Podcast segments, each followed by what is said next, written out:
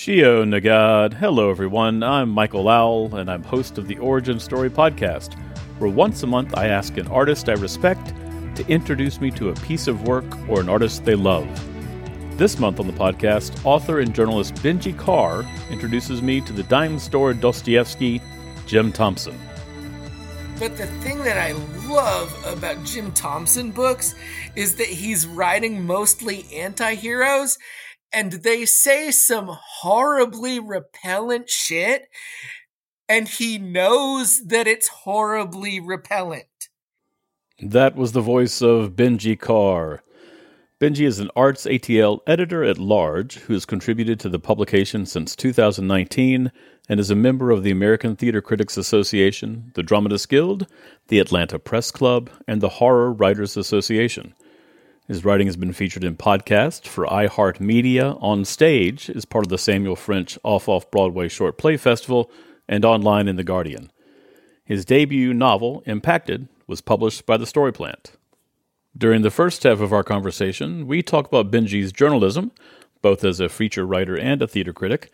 We also discuss his excellent debut novel, Impacted. There are a lot of gems in this conversation for the aspiring writer or artist. Benji is open and honest about his process and journey, and I hope you enjoyed as much as I did. I'll be back in a little while for the second half of our conversation where we discuss the mighty Jim Thompson. Benji Carr, how you doing? I'm nervous. Don't be nervous. It's all good. How are you? I am good. I am good. Welcome to the Origin Story podcast. Thanks for being on. This is fantastic. How long has this been going on for now? So it's been going on for years with a big asterisk in that, you know, COVID didn't do a whole lot and it's changed formats. It originally was a long form interview podcast with just people I found kind of fascinating or interesting. Something about COVID and something about people's reaction to COVID and something about Trump and people's reaction to Trump made me not enjoy people as much. And so I changed the format to where I'm asking people, you know, artists, basically, the, you know, the tagline is artists I respect introducing me to pieces of work or artists they love. Um, and this has been very enjoyable so far. So it just started back last February. Yes. Well, that's almost um, a year now. A radio personality. Yeah. So this is uh, coming off. And I uh, also take some months off because scheduling in the summer is crazy.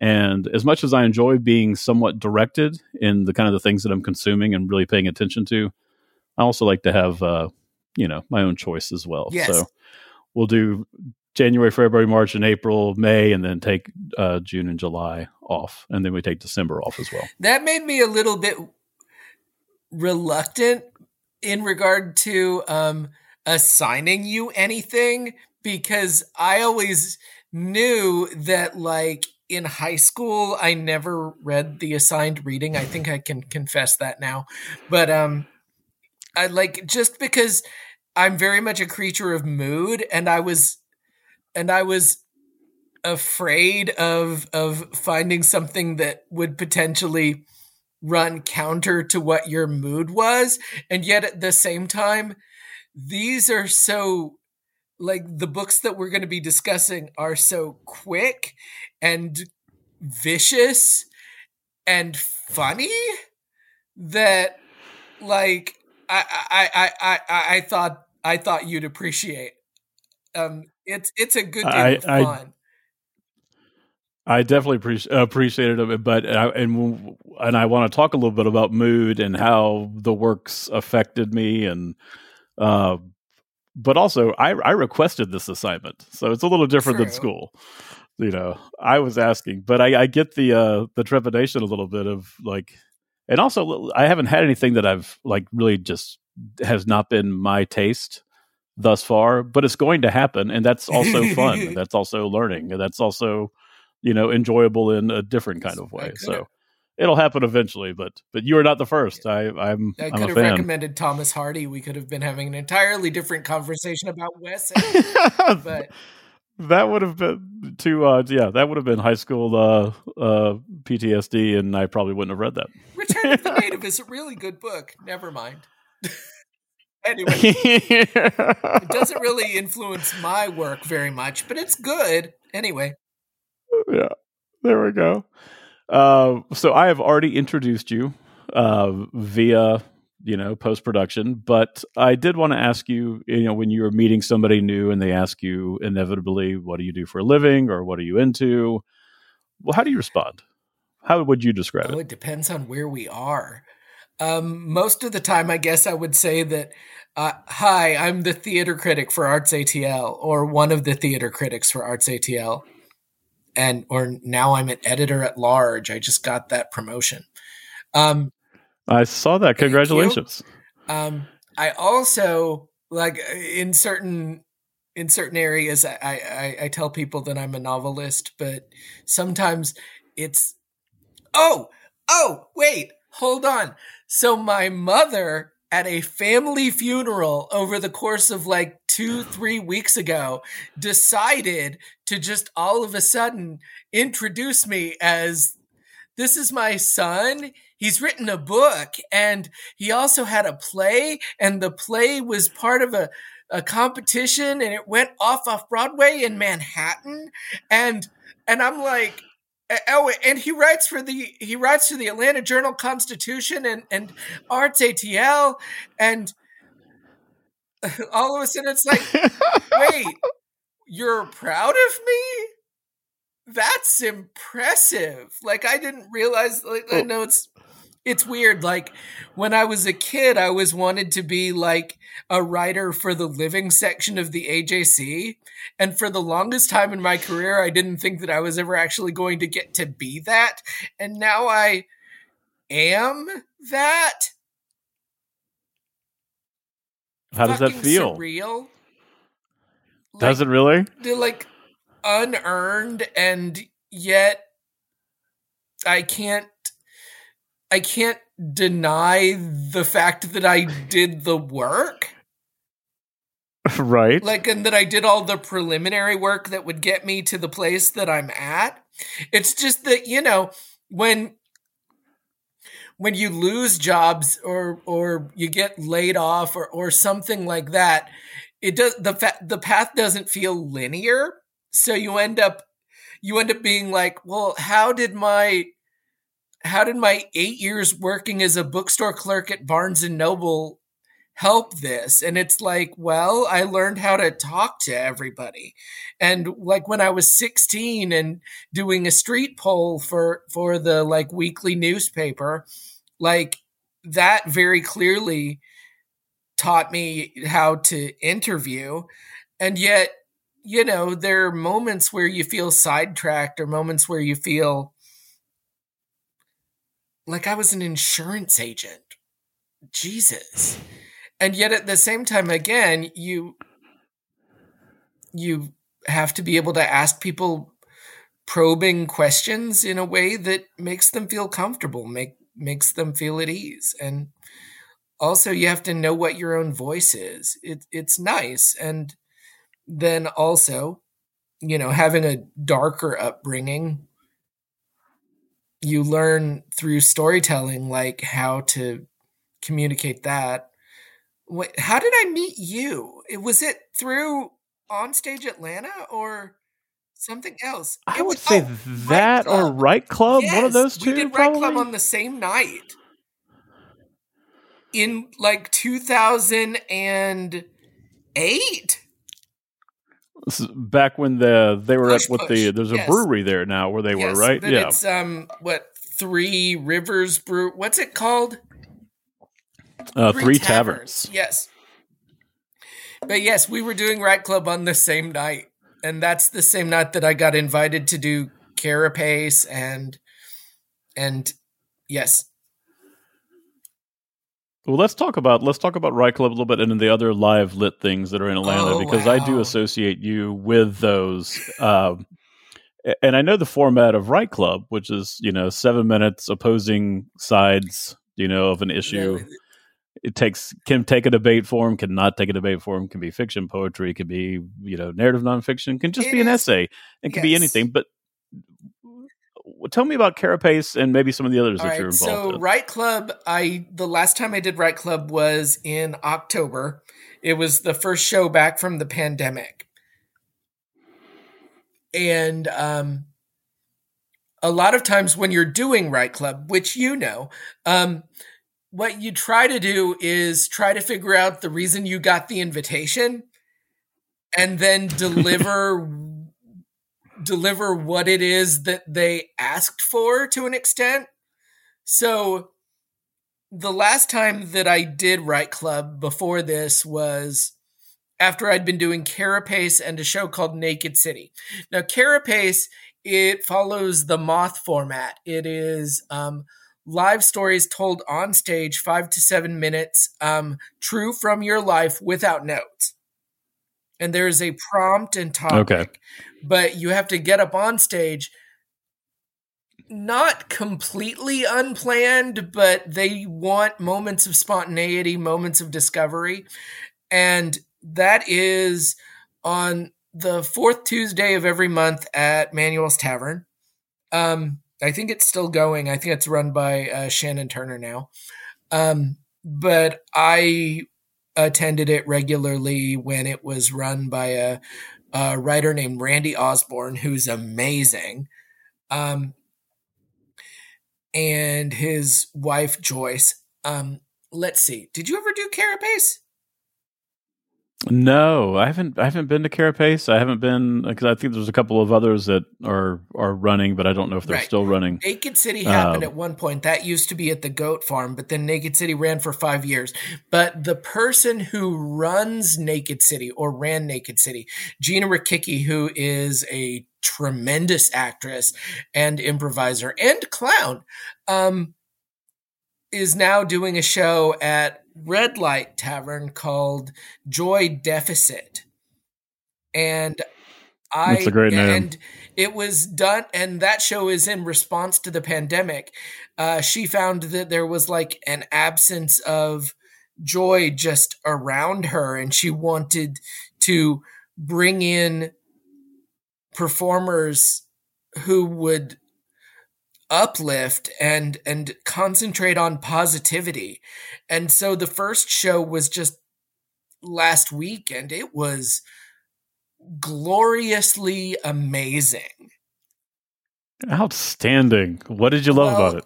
There was a, there was a variety because it started with Scotty Rowell um, performing um, a song on his ukulele to accompany his own puppet show. That's about, great. About his first car. Um, a friend of mine named JVA uh, started to do an essay that seemed to be about stickers, but then also dealt with um, and how much they hate stickers. But then it transformed into something larger and more beautiful and dealt with um,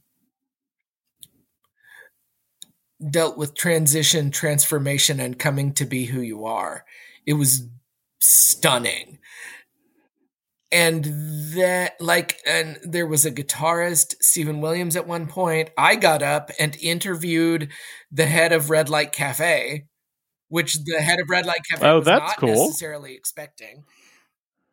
Oh, oh, really? Nice. And like at one point, someone got up and told Gina how much she meant to them. And at another point, Gina pulled someone up off the stage who just needed a pep talk and decided to like give them a pep talk about all the work that they've done and just how proud they should be of themselves. It was really beautiful. That's outstanding. It sounds like people definitely left with more yes, joy. Very much so. That's that is very very cool. Uh, let's talk a little bit about interviewing and your work with Arts ATL. Uh, and if someone wants to be a better interviewer, uh, do you have a, a tip for them? Because you've been doing this now, and I'm sure it hasn't been a static process like what have you learned along the way what would you recommend for someone who wants to be better it requires a level of trust it helps when possible if you have a sort of existing rapport or existing relationship like you and i can talk like we just see each other every month or so, or that we've talked before or have grabbed Indian food. And so we just have a conversation. Um, it also helps a great deal if the per, like, particularly if you're interviewing artists, if you talk to them about about their work. It's an old trick that you can learn from like Aaron Sorkin TV shows. If you talk to people who are passionate about their work and good at their jobs, they will talk endlessly about that. and they will talk with energy and excitement. So if you're talking to someone about their new play that is going up, they are both nervous about it, but incredibly excited. And they are the default like subject matter expert about it. And additionally, what you want to do as well is understand that you're not just talking for yourself. What I mean by that is I try to ask what is it that you want the audience to get from the work that you're doing? Because you yourself, I am an audience member, but I am not alone. And and certain people have different expectations than I do. But then also try to let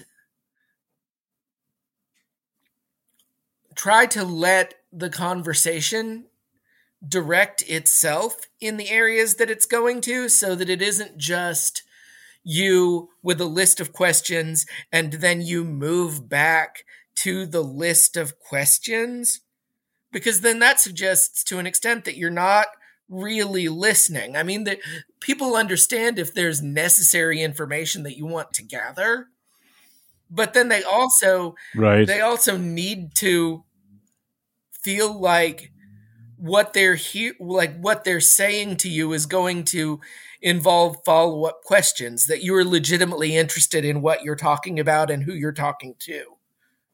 And I know that sounds pretty basic, at least sounds kind of basic to me. It's just that it it helps a great deal. Partic- and, and and uh, granted, I mean, arts interviews and interviewing artists is vastly different than like strict journalism, where occasionally you're trying to gather information that people do not necessarily want to provide you. Um, but that also helps you recognize when someone's trying to evade something. And you can then be more directed in the way you ask the question which is often why if you're in like if you watch like uh the White House press corps the same people ask the same question of the same person five different ways to try and get an answer that isn't just vague. But then also you have to realize that in certain cases people aren't going to be vulnerable with you. They're going to answer it that way and that is all you're going to get. And and you have to be comfortable with that. And it helps as well that I'm not interviewing people live per se. What I do is I take the recording and then listen back to it later, which can't stand the sound of my own damn voice. But nonetheless, like listening back to it later, you can get like it's print. So like I write print articles, so so you can you can decide the transitions and the segues in in the in in the articles and you can also allow the article to carry on the momentum of the voice of the people that you're interviewing that's cool.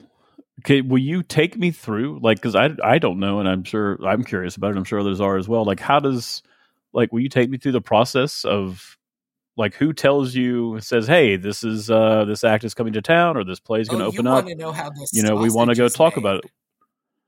I do. Oh, I this do. is oh oh come on! You've directed shows before. You must know some of this.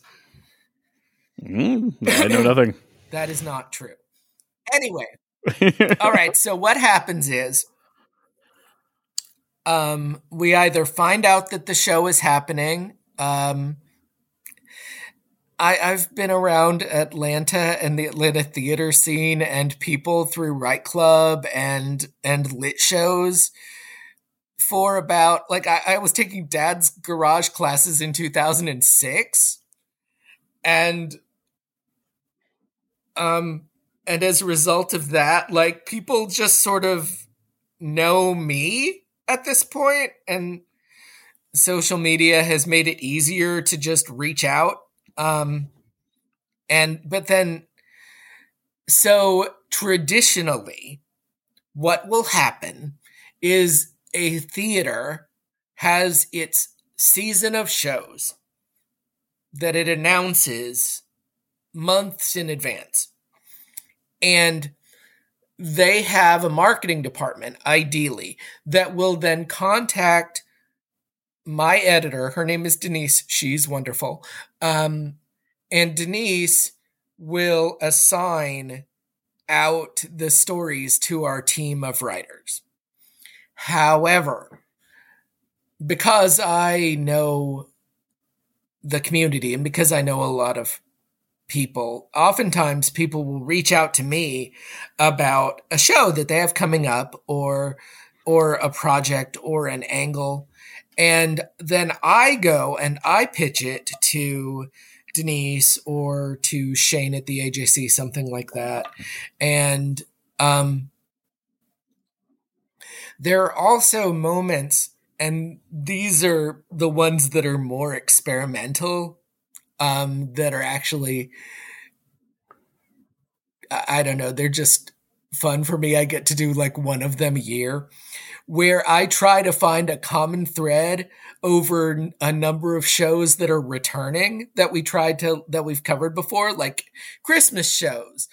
Like Christmas shows, you get the Alliance that does like Christmas Carol every year, and Shakespeare Tavern that does Christmas Carol every year, and Dad's Garage that does Invasion Christmas Carol every year. And so you have to find some new angle to approach all of this existing material in a way that makes it fresh in the minds of the readers. And so one year I was like, hey, it was during the pandemic. I was like, hey, let's get all of the Scrooges and all of the Christmas carols together in a conversation like a Hollywood Reporter roundtable and just get them to talk to one another. And that is one of my favorite stories ever, even though that's even though awesome. The actors, I fairly uh, I'm fairly certain the actors thought I was I was pretty simplistic because you have to ask a question that applies to all of them. But the thing is also is that when it's an improv show, you can't review it because no one's ever going to be able to see the show that you saw ever again. That is the nature of right. improv. You can give a basic idea of what you saw that once, but it doesn't tell anybody what they can expect when they go and buy a ticket. So you have to find some way to preview or interview a lot of people don't like doing that. Um, um, a lot of a lot of the journalists don't uh, like doing that, or a lot of the actors no, don't like doing that. A lot of critics, um, a lot of past okay. Atlanta theater critics does not do interviews, and so it benefits you to be flexible. Well, I'm so I'm curious though when you've um, like your prep work before let's say let's say it's a feature piece and so you're going there to interview them what will they have sent you a press release? Will you i mean you have a lot of institutional knowledge and a lot of you know a lot of the people uh, involved but let's say you don't know as much in this case like what what does your prep look like? How do you organize that? And then how do you interview? Um it depends on the show if if it's the alliance and it's the water for elephants musical and you're interviewing jessica i forget what her last name was jessica and isabel who are the director and the star of it but they are new york talent like like Jessica had just directed Kimberly Akimbo before doing this. And then you do what you can to try and prep information because they are not local. They do not know you. They do not know your reputation. If I'm talking to somebody who, like, you know, I've known for nine years, like, like interviewing Topher Payne. I'll say his name so that that way it's the actual name. Yes. From interviewing Topher Payne about his shows, then, you know, like I, I I've seen him dressed as Julia Sugarbaker with shoulder pads and a dress before. we have a like we have a way of talking to one another already. But a different vibe. Yes, but the thing is is that just if even if you haven't met someone else, before, you can still develop that kind of rapport with them because you are still you and how comfortable you are with how you talk to people. If you let them know what it is, like what your method is, then it can work. Um, but uh, occasionally also,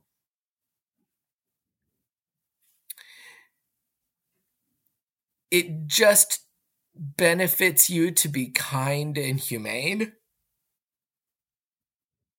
And to and to have enthusiasm for it. Or to let them know to let them know where you're coming from.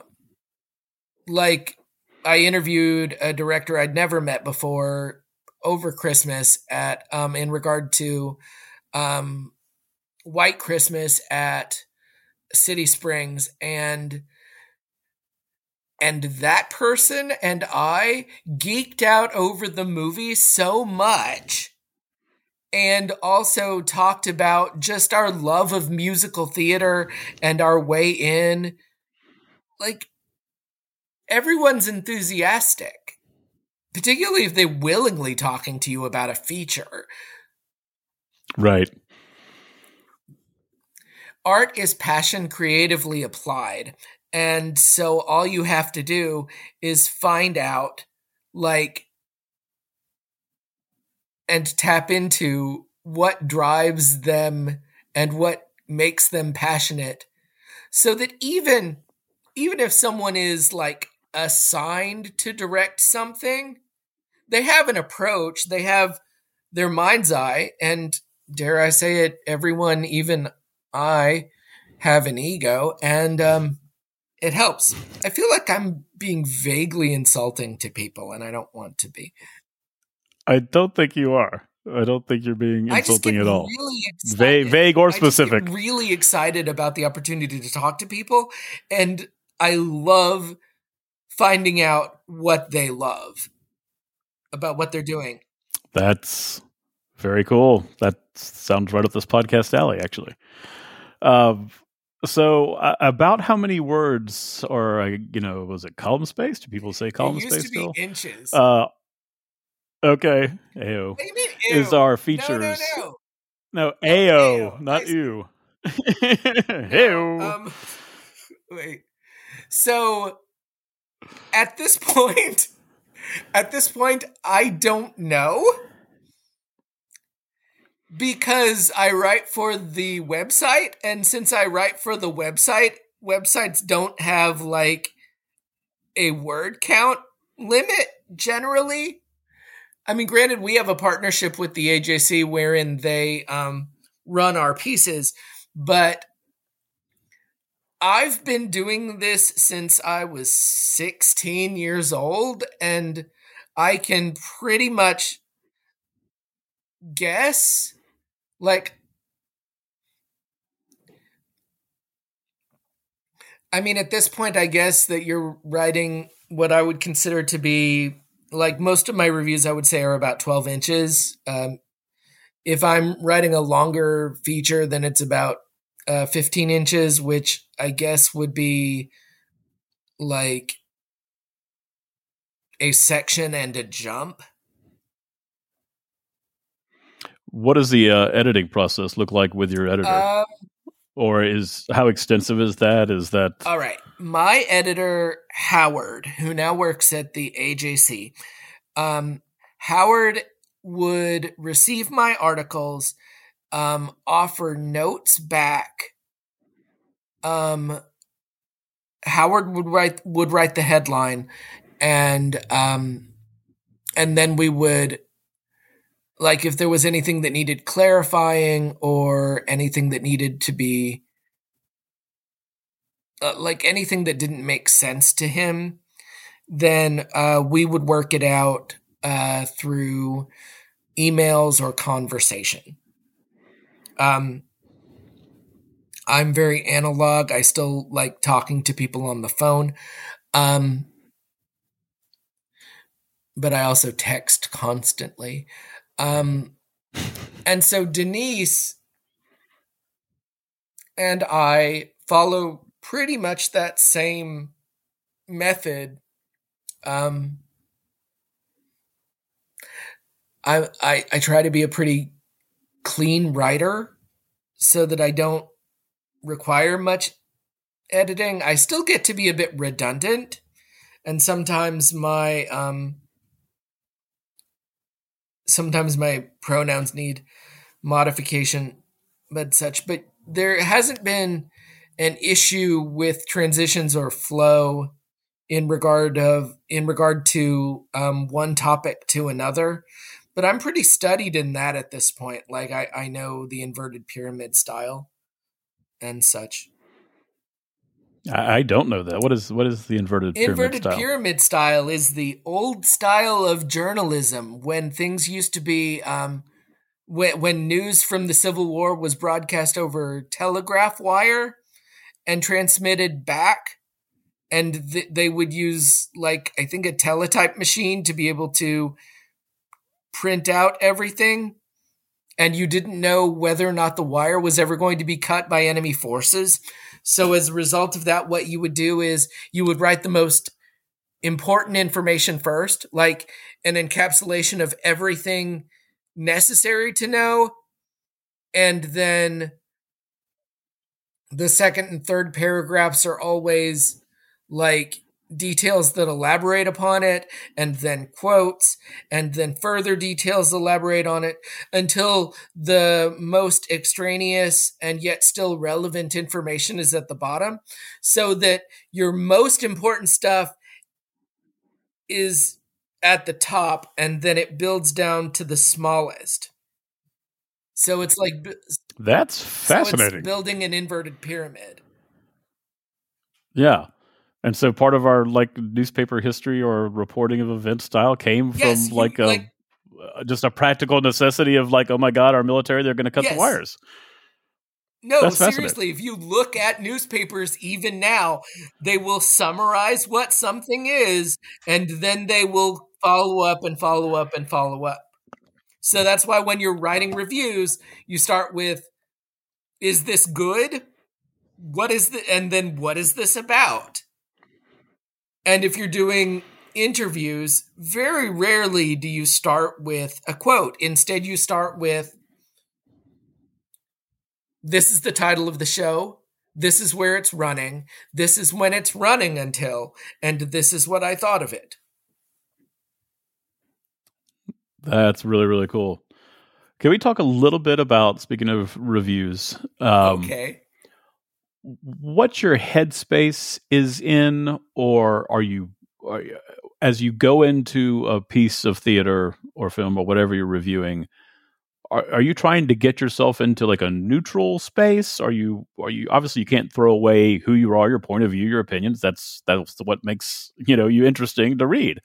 But uh, what is what is there any am i on the right track at all when you go into a show or you just or is it something else when you walk in, I mean, you already have a program or you have an idea of what you're walking into. Um, you know who's in it. Um, but oftentimes, you walk in, and the very first thing you see is the set. and this just happened this weekend with a show called Knead that I watched at the Aurora. And I was with a friend of mine who was in theater. And so he and I um, kept bouncing back and forth about what we were noticing that was on the set.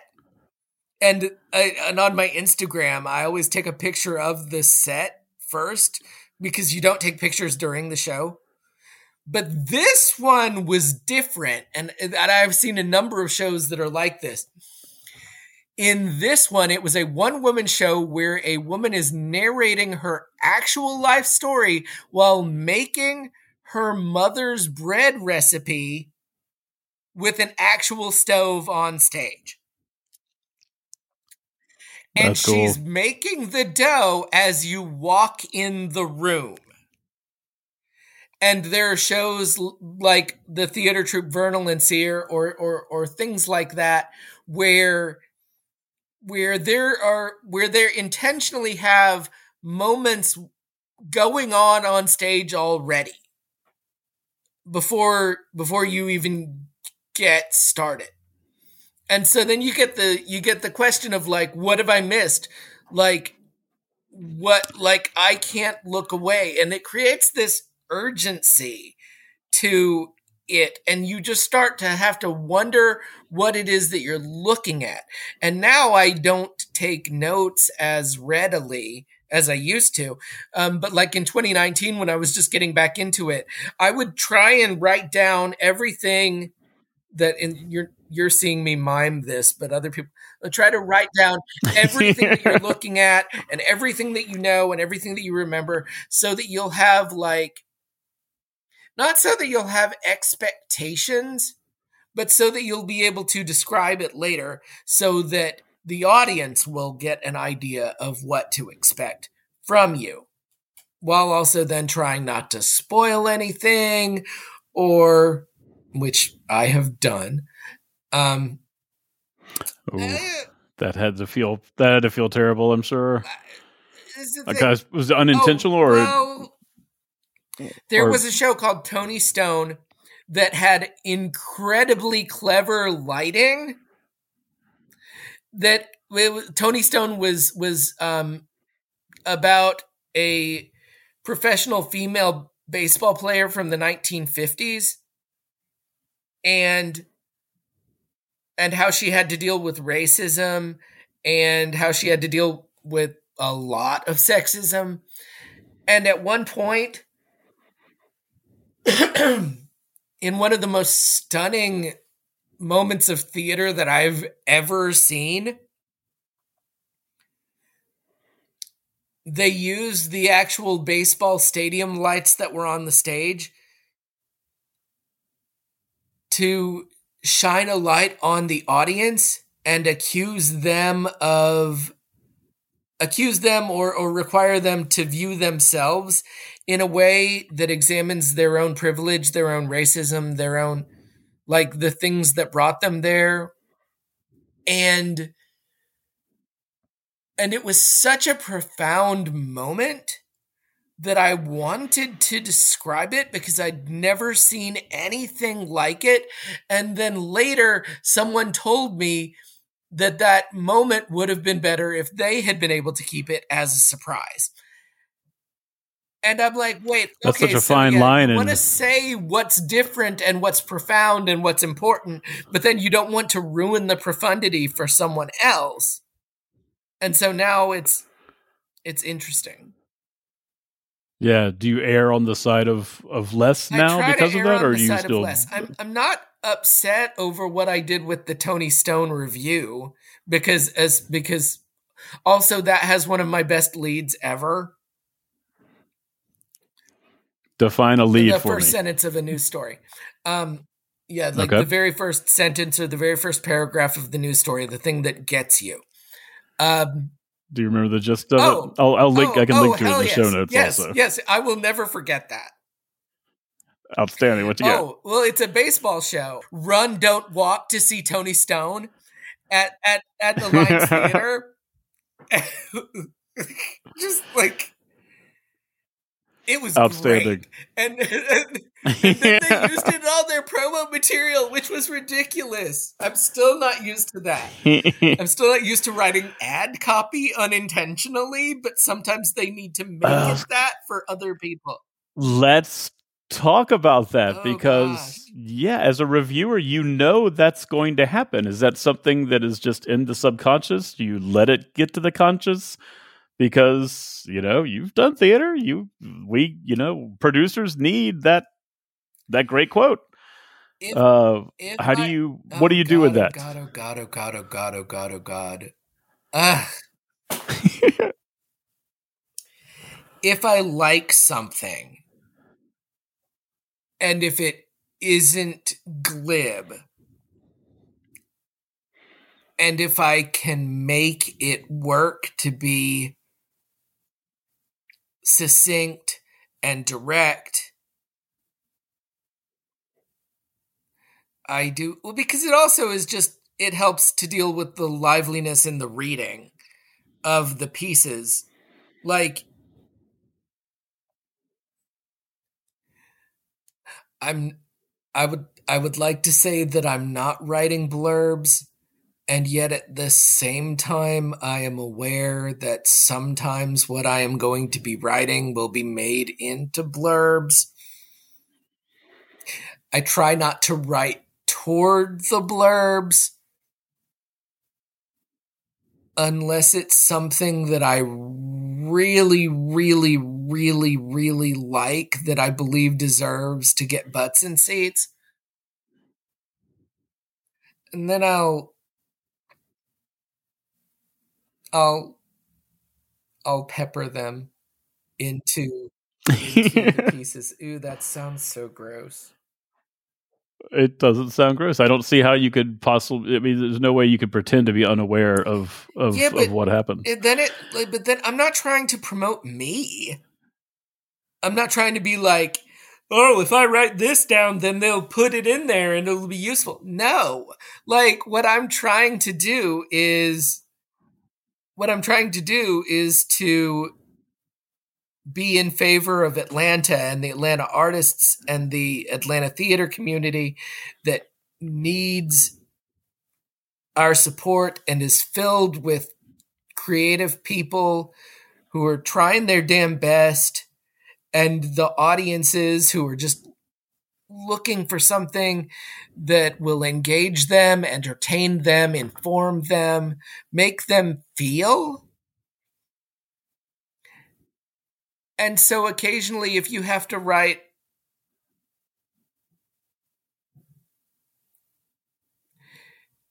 in a catchphrasy sort of way, I hope that that's forgivable. I hope. I feel like it is. Have you had Oh, a but then uh, there are moments where it's just like, oh, hell no, that's not what I meant. Well, that's what I was Yeah. wondering. What's the most creative Oh. use of ellipsis Oh, you've oh, seen oh, to oh, oh. kind of redirect what you've said or written?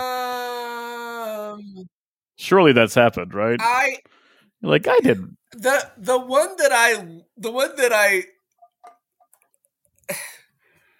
no one's ever intentionally misrepresented me Okay. in a way where they made a negative sound like a positive. No one's done that, thank God.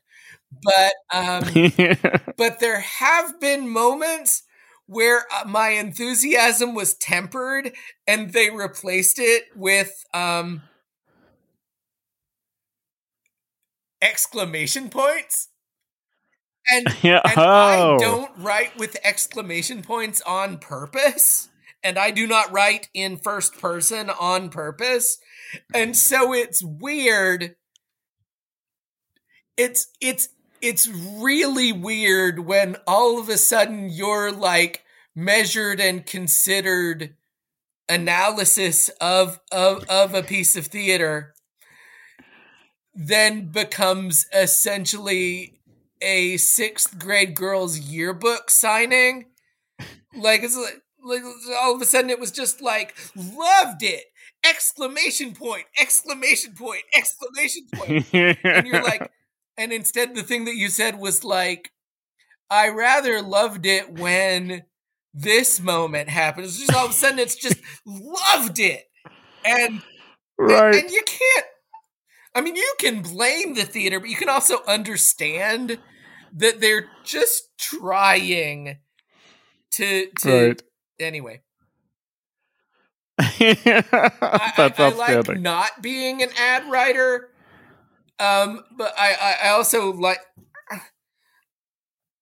I also like knowing my voice and knowing and knowing like what my writing should sound like to me because I always think that I always think that I write the way I talk and I don't know if that's some like I think that that's something that I practiced to be able to do because I'm not a particularly ornate writer like like imagery I, I'm capable of it, but I mean, when I was writing a novel, my novel is like very, very directly stated and blunt. And a lot of people find that very, very funny. But then you go back and you'll read something like Thomas Hardy, where he describes a field, or, or, or John Steinbeck, where that, you know, turtle crosses the road for six pages. Um, I, I'm a newspaper writer. I, I write. I write like I'm a newspaper writer. I, I, I, I'm plain folks in a way. Let's talk about Impacted, which is your debut novel, published in 2021, and it is friggin' fantastic. You gave it four stars Uh, out of five. It is not friggin' fantastic if you gave it four stars out of five. Clearly, there is something. I mean, no, I love it. I appreciate the four stars out of five, and I appreciate you calling it fantastic. And yet, at the same time, if you want to say that it was pretty good, you can. I will call it fantastic, and I will stand by. First of all, my review was anonymous, so I don't know No, what you're talking wasn't. about. You said Michael. Second- It was you. No, no, I did not. I intentionally Oh. did not. Oh God. Thirdly, it was my wife's Aw, Amazon account wait, uh, that I was on. leaving it No, on, so no. I wouldn't have done that I've anyways. But what I did put is I read this novel for show prep, so it was it was obvious Well, that that it was, you you, would know you would know. I, I wanted you to know that I had reviewed it, No, I, I, but God, do I sound like an ungrateful bastard? I'm not trying. to. only a little bit. I'm grateful for anyone who reads my book, and and, I'm also aware that that that I write in a pulpy style that is not like a masterpiece. So if you compare me against every book that you've ever read, then it is a four star book. Well, I felt well that, and that is kind of that's. I mean, this is you know not not about my own personal reviewing system, but that is kind of what I do. Like, there's got there's there's, there's you an know echelon. There's, there's- standards. Yes. but I saw I saw today when I was doing some more prep for this that you know several of our mutual acquaintances or friends, you know, their names are on there and there's like five stars and oh, I'm like, wow, shit, Some of should've them five are- stars. like, but a lot of that is just a lot of that is just familiarity bias and and Right. I'm fine with it. I love the ones who don't know me who write like 3 stars. Um one time, no, I can't tell that story. That's terrible. Okay, One time right, all someone right, all gave right. me a one star Uh, review and then I met them. Oh, and I made it awkward. Did you really? Because What'd the thing say? is, they're uh, and like other people are like, you really shouldn't have said that to him when he reviewed something. He reviewed it like not expecting to have to answer for it, and I'm like, but I'm a critic, and people ask me why I s- said what I said all the time, and so I don't, I don't get why I can't ask. Like the way I said it was, you you're the guy who gave the only one star review of my book to uh, on on Goodreads, and um, and I'm sorry that I wrote something that you didn't like. I didn't mean to give you a bad experience. oh my god, that's great. You that's In- so thick. in I love that. in front of about 12 people. Shit.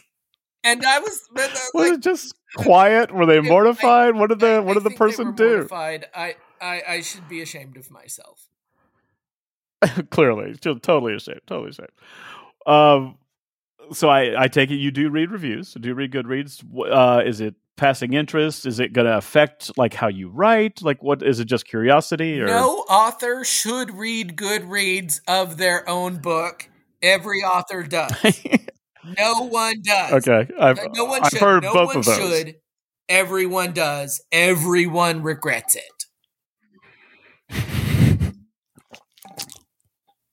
Because you can disqualify. That makes a lot of sense. You can disqualify the negative reviews in your head. You can disqualify the positive reviews in your head. You you can read a four yeah. star review by someone who you know and be like, oh, I guess he didn't love it.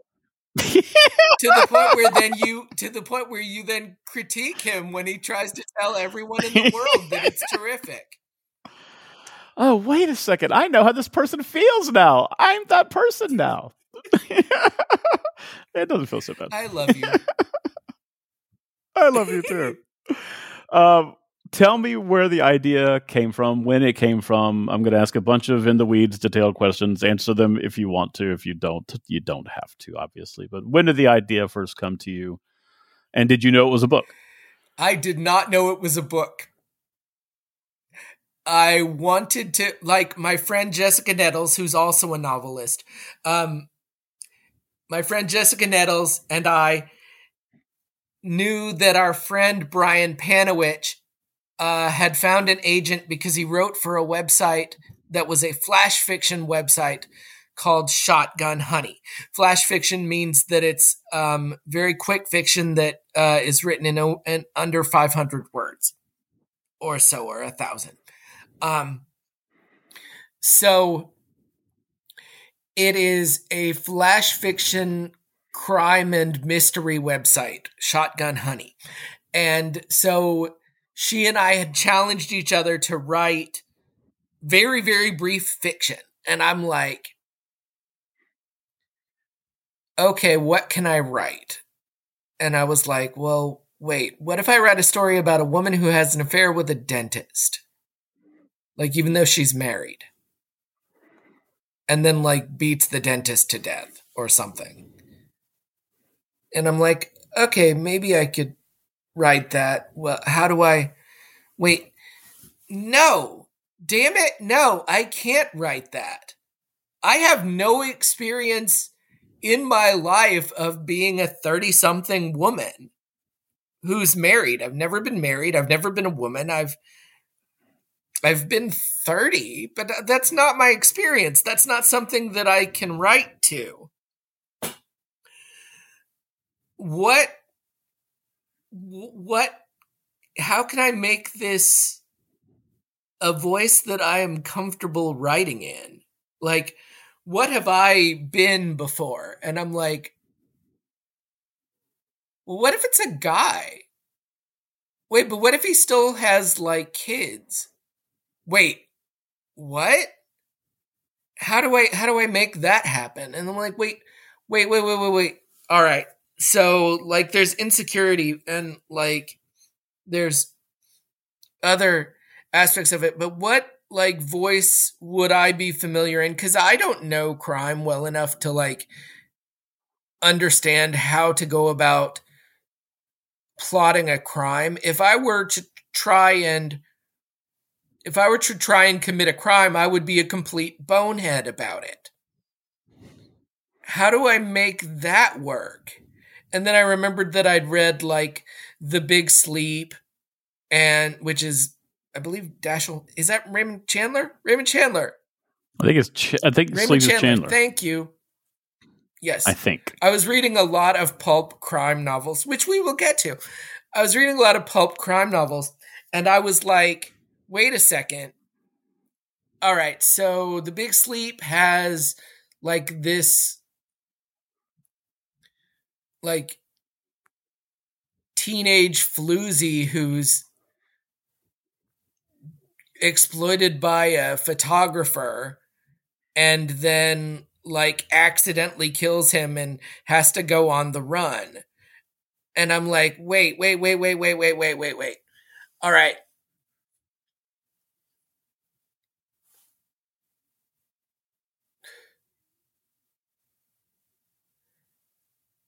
I know what it's like to have been a teenage boy who's thoroughly confused. I know what it's like to have been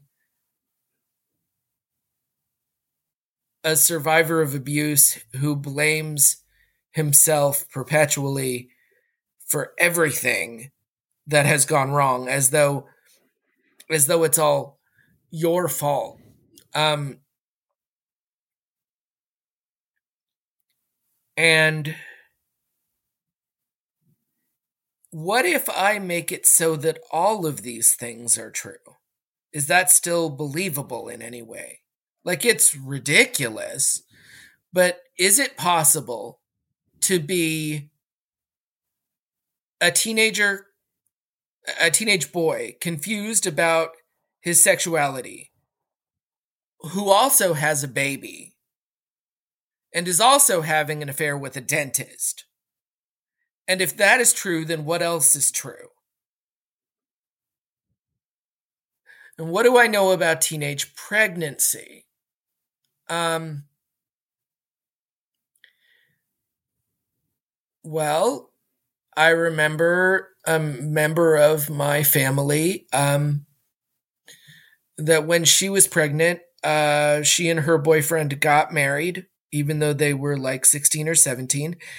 And her father finished their basement and had her move into the basement as as like an apartment so that that way they could keep an eye on their child while keeping a, keeping an eye also on their child's child. And that all of this happened in my small hometown of Buford and when you realized when I realized as I was writing it, because I was writing cliffhanger to cliffhanger to cliffhanger and sending it out to like two or three people over email, when I realized that it was really interesting if all of those details were true about one person, and that even if it's outlandish, it isn't impossible, and that it defines a whole lot. And so that you then, for the reader, parse out those details over five chapters or so, so that the true depth and the effect of what they're reading isn't immediately clear to them. And then also, because you try to be as propulsive as possible by writing as many cliffhangers as possible, someone's in the middle of it before they realize the extent of the mess of a narrative that they're in.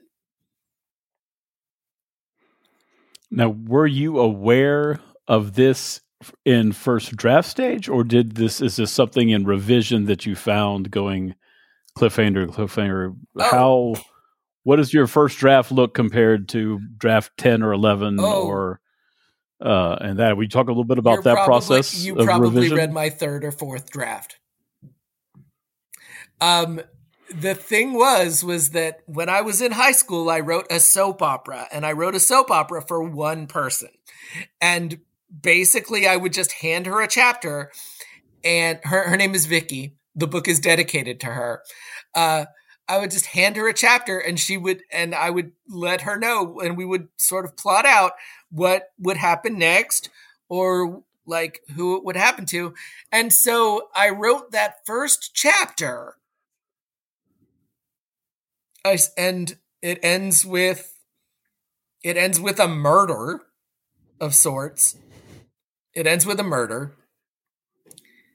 And like a thoroughly confused, bumbling person like myself has committed this murder that is absurd and ridiculous, and he just runs away from it and brings the weapon with him.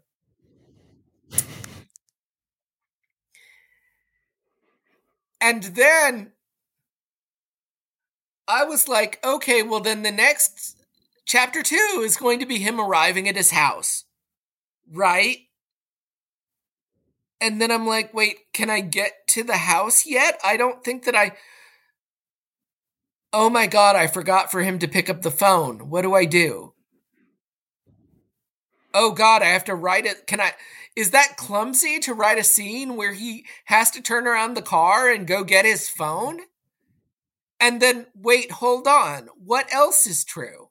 Once he gets the phone, then what could cause even more of like, well, what is the next cliffhanger? What is the next roadblock? And you're like, wait, the dentist was on the phone. The dentist was on the phone with a furniture company about delivering something. Well, what if that delivery arrived? What would the characters say if the delivery's arriving and there's a body in the next door in the next room? How do you get out of that? And so you essentially just sort of create problems for your people. And you don't make them smart about them, you make them dumb because anybody who's going through a tremendous emergency very rarely has like the ability to hold themselves together. And my character, Wade, is an idiot floozy, and I love him. He's pretty yes. lovable. And I also wanted to write like a, a mystery novel where, where the detective never really shows up, although there is a variation on the detective who kind of shows up. And I'm like, but then they're going to be in school the whole time. I'm like, how do they get them out of school? I'm like, okay. And then I created a solution that got them out of school. And a lot of it is like, what happened next? And the way in which I tried to write was to keep myself in suspense so that that way I would want to know what the answers were or I tried to have like a list of like like I had 3 readers you're like you're writing for two or three people so that that way you keep them entertained so even if the book doesn't go anywhere once you realize that it's a book you're essentially just keeping Was that audience. first draft what were you more pantser or plotter, or it sounds like a little oh, bit in between? Don't ask that you're... damn question.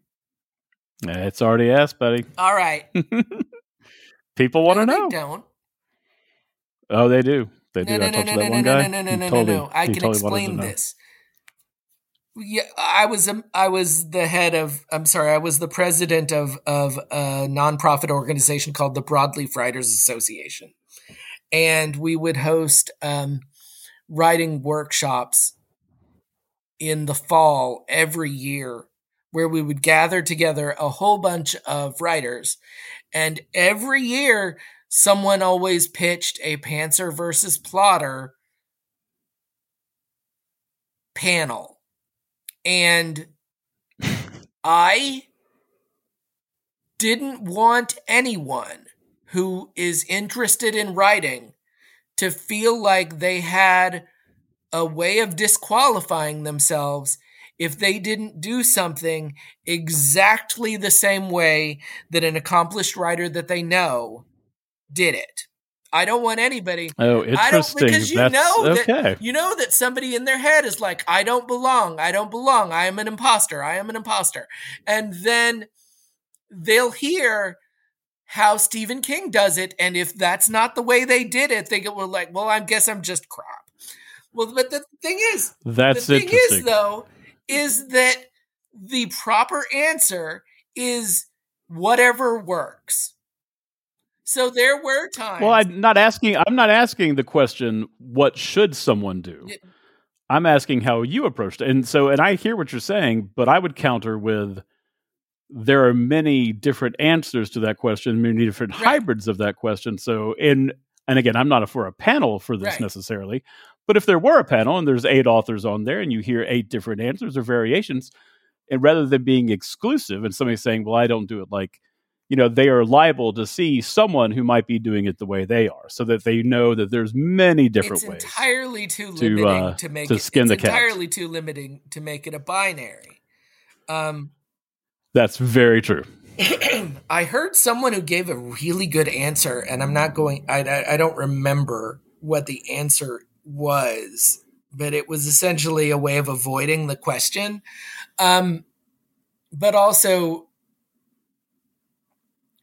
they dealt like they spoke to the fact that that like certain anomalies will spark you so that sometimes you know where you're going to and other times you won't you'll be surprised sometimes your characters will literally tell you based upon their own logic what they would actually do versus what you wanted them to do or what you think they will do. Like the end of my book, one of my characters doesn't tell someone something because it doesn't make sense for them to say so. But and and keeping the person that they're telling in suspense is like this entirely vicious thing, but it just wasn't logical for them to say it. Um, and since you've read the book, um, you I can tell you off the phone what that or off offline what that moment was, but, or you might have the question. But um, yeah, let's keep. I want to. I don't want to spoil. Yeah, well, but book. there. I want to talk about your book, but I don't want to I don't want to spoil well, any. And then there's also something else that I can bring up to you, which is that like not only did like you and I have talked about how we want to write books, and I talked to you as this was coming about. Like you and I had met and had Indian food to discuss the possibility of writing a novel and determining exactly what will spark us, what will start. And and I was brainstorming ideas for this flash fiction podcast or sorry this flash fiction website. And all of a sudden I got this sentence in my head. And I wrote it down like it was actually just a phrase. It was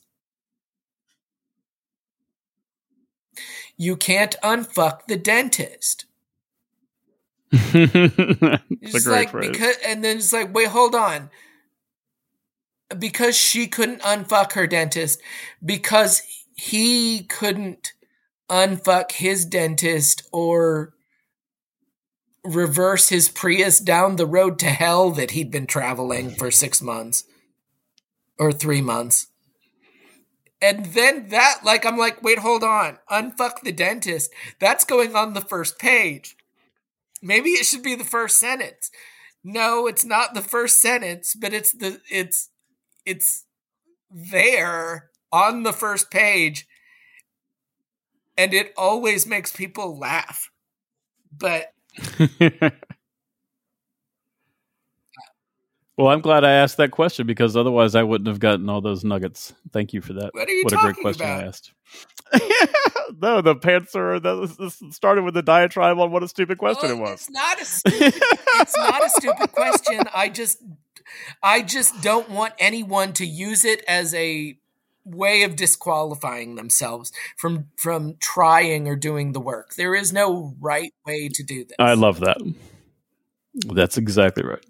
Amen. Amen. Amen. Amen. Uh, tell me a, bit, a little bit about the path to publication because writing a book is hard as shit and hard to do well. And you did that, but a lot of books don't ever get published. So, how was your path to publication? What was that process like for you? As I mentioned, I um, was at, for a time the president of the Broadleaf Writers Association. Uh, which was founded by another author named another author named Zach Steele, whom I've known for 22 years at this point. And Zach would bring in agents and publishers to our conference every year. And I would get in the habit, well, because of the because I was on the board, I got to meet everyone anyway.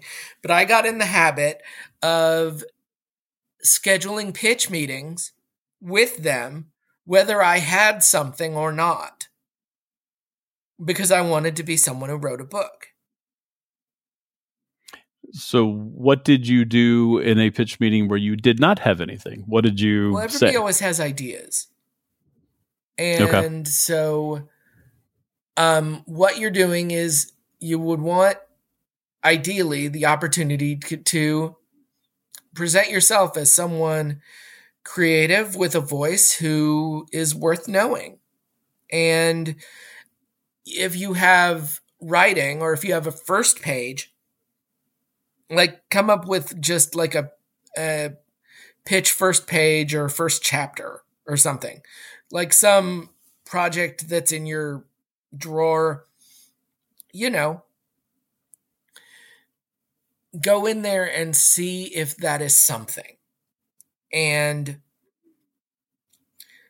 when it got when it got to the point like impacted is my first book. It is not my first try dear God, it's not my first try.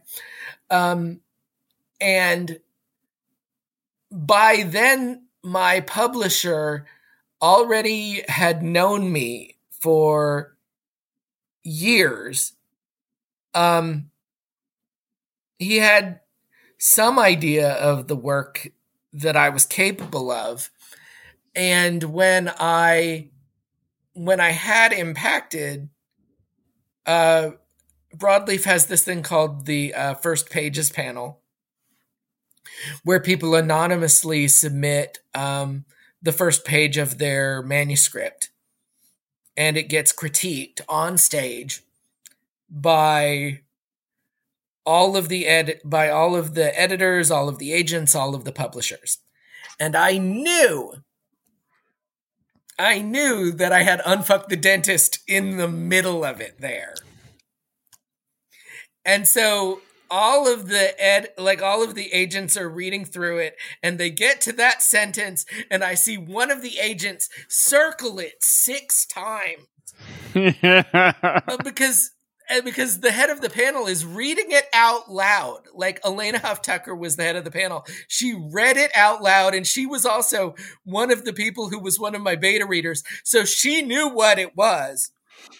And I just hoped that people would get it or enjoy it or be appalled by it or something.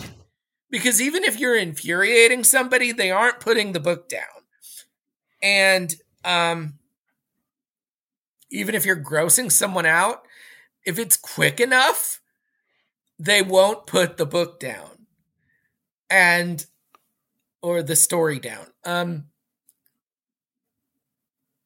so when I so Lou and John, who I was pitching to uh, at the story plant and the fiction studio, when I pitched to Lou, Lou was already familiar with me, and Lou had already heard the first page.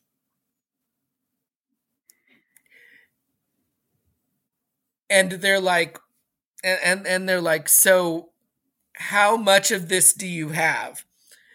And that was September of 2019, September of 2019.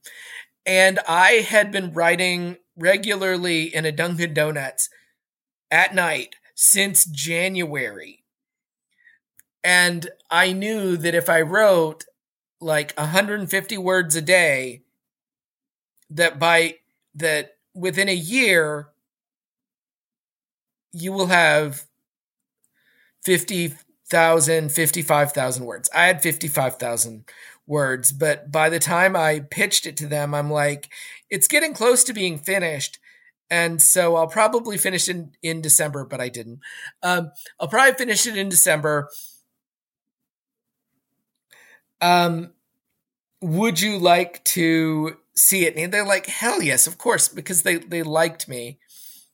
And, um, so when you're pitching a book, you just, or like, I don't know, you're building community. It's the same thing everywhere. Like, if you want to get on stage at Write Club, get to know all the people, or just become part of the community and become supportive of others so that you aren't just in your own head all the time or beating yourself up or like second guessing your own ability. Like, eh, try and encourage other voices. If you're going to lit shows, don't go alone, particularly if they draw names from a hat, because it gets you out of your own head as well to be a fan of somebody else and to be there for somebody else's moment so that you're not so hung up on your own achievements at any given point. Not that you're not doing the work, but that you're not just for yourself. And um and so by the time I pitched my book to the people who bought my book, like they knew me. Now, granted, that's not the way traditionally that you're going to go into a pitch meeting or you're going to pitch a book. I mean, I, I, I never tried to pitch to a larger publisher or anything of that sort because I love my publisher, but also, I, I mean, you know what the book is about. And I pitched to an editor, I'm sorry, I pitched to an agent who told me that no one would ever publish this in a million years unless you change very, very, very key things about the narrative. And I'm like, but that's what the book is about. that's what I wanted to write. No, I'm like, no, no, yeah. no. Like, My book is a Trojan horse. As I said, it takes five chapters before you realize exactly what we're talking about and why we're talking about it. It is very important. Not, I'm sorry, my book is not very important, but like the topic that we're discussing and the way we're discussing it is very important, and no one knowingly is going to go into this if it's there on the book jacket and they have an excuse to to put it down and go to something else. So I wrote a book that deals with sexual abuse.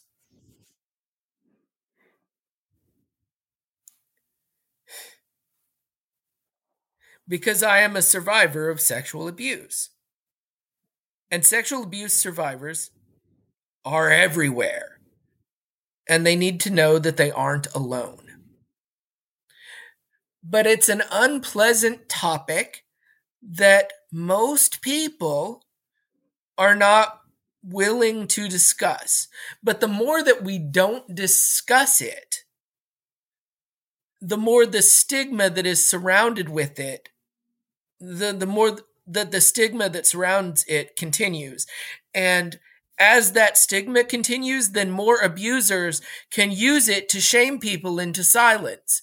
So we talk about it. We talk about it out loud we bring it to people's attention we let people know that it causes complicated feelings that it that even though there is a clear villain and a clear hero in my book, the hero in my book blames himself more than he blames his abuser. Because he also says like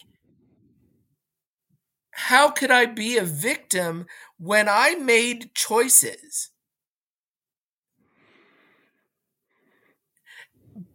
But then the book also goes and plainly states why. And it also creates an atmosphere that allows him to survive.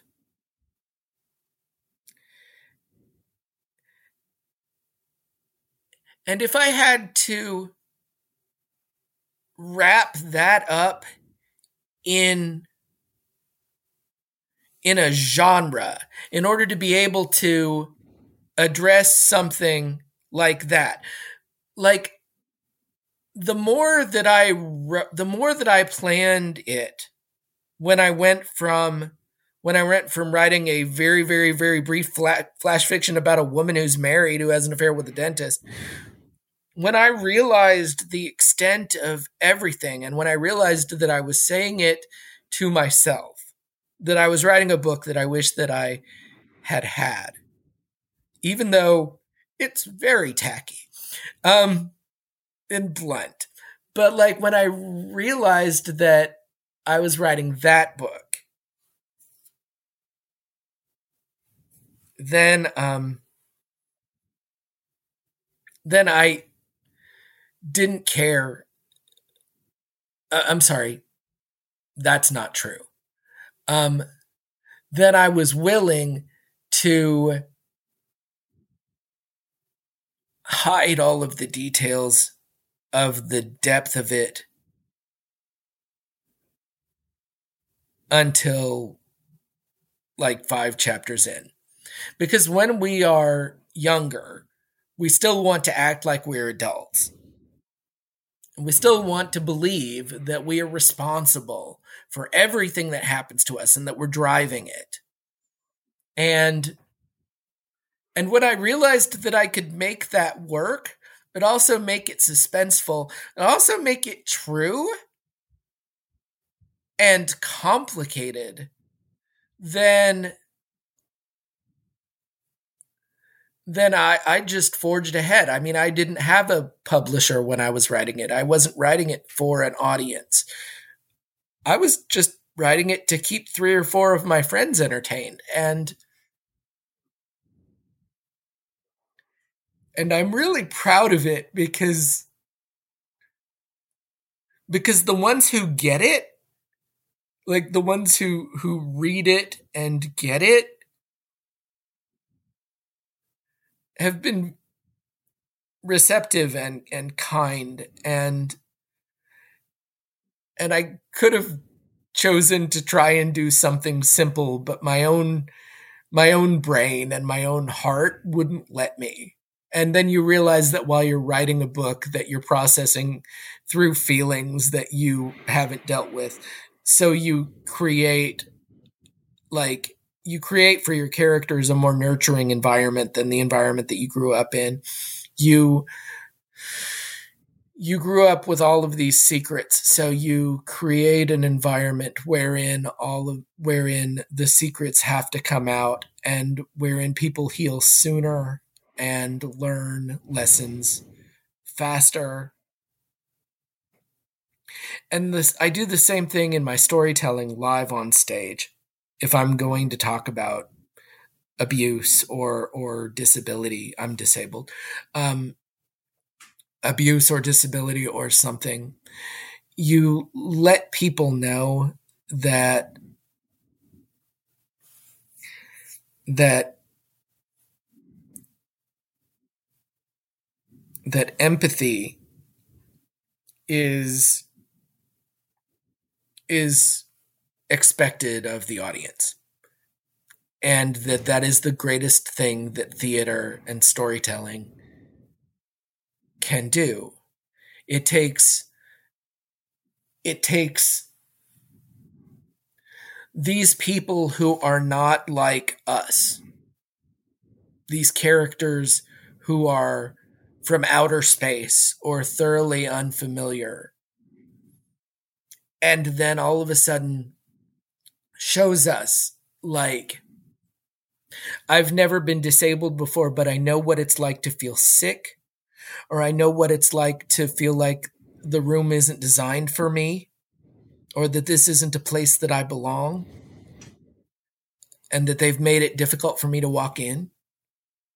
Um, you you may not have, and I hope that I hope that people haven't you, know, you may not have been through an abuse or an assault before but you know what it's like for something to go wrong that is beyond your control and you blame yourself for it. Um and it just connects us all.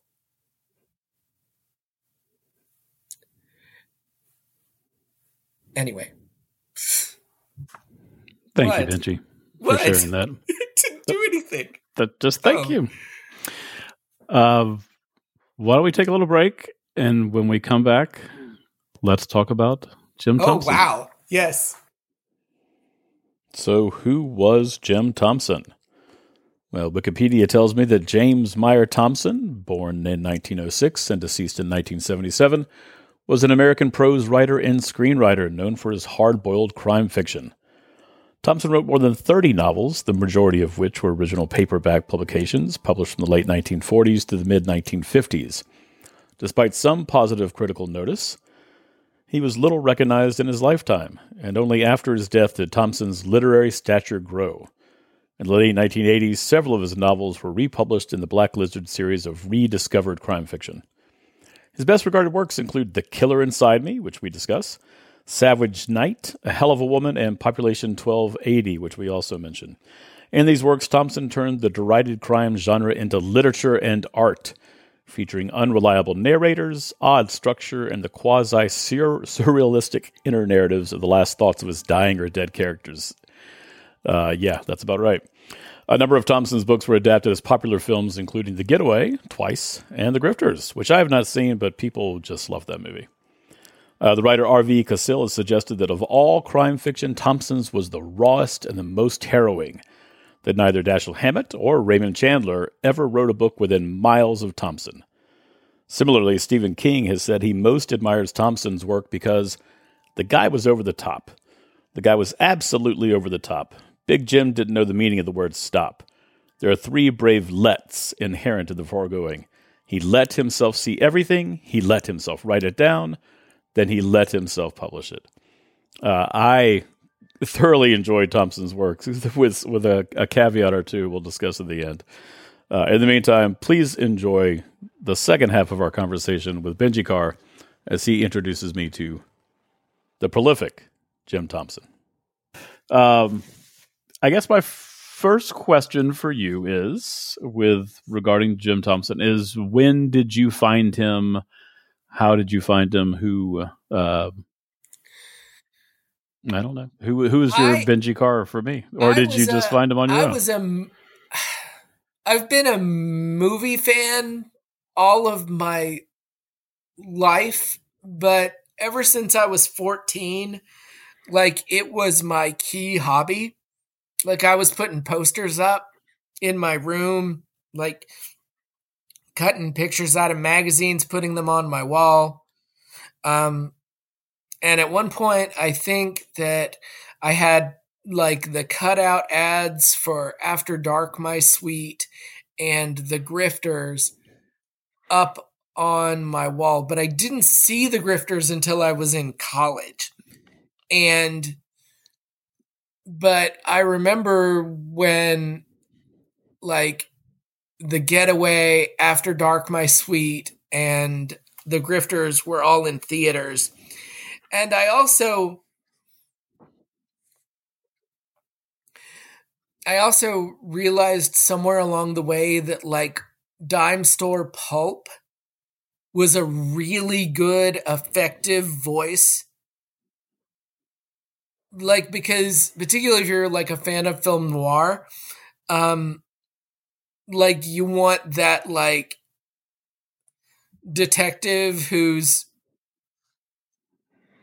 sexist and and and blunt and using 1940s language but but you know grandfathering in the fact that it was written in the 1940s so that even though the standards by which we would judge it now are different than those were the heroes but the thing that I love about Jim Thompson books is that he's writing mostly anti heroes and they say some horribly repellent shit. And he knows that it's horribly repellent. He knows that the characters are vile.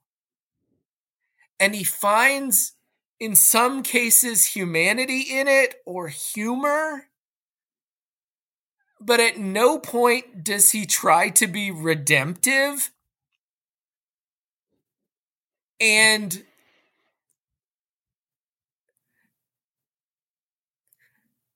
and it's like gross in the most compelling way. And then you'll read something like population 1280 and the killer inside me. Where the where, uh, pardon me for saying this where shit is just fucked up. Like, like fucked up. And you're like wait why am i reading this? What in the hell? And yet what what is going to happen to this person? Are, are they what is who, this person is a cop a police officer and and then then it's like wait a second wait a second jim thompson knew in the 40s that police officers could be you know capable of getting away with the most it's uh, so many times Ugh. during uh the one the, the the couple that I read, and then half of yes, another which one. Which ones did you read? Uh, so I read uh, the Grifters, and I read the uh, the Killer Inside Me, and I got about halfway through the Getaway, and was enjoying that, and may finish. All right, so I am halfway through the Grifters, but I've seen the movie. I read After okay. Dark, My Sweet, which I will get it confused with The Postman Always Rings Twice, which is not by Jim Thompson. And then also, I have read Population 1280, which is fucking nuts. And then The Killer Inside Me, which is like stunning. And, ugh. But like, yeah. But but I don't mean that in a I, and I don't mean that in a negative way. It's just no. It's uh, it's talking about like the the I got the. Uh, being prescient or whatever. He's, he's talking about his times but it's it, there's something vile and misogynistic and terrible you would never like standards have changed so dramatically. And then like right next to that will be a comment or line that is completely like oh that is exactly how things are yes. now. Right next to each other, and it's so and compelling, it's seedy and fun, and you also find yourself in a way rooting for people or sympathizing with people that you don't want to know. And the ability to do that as a writer is enviable like I, I wrote some short mm. stories for this uh, website called the 500 and and I would write about like I would write about horrible people.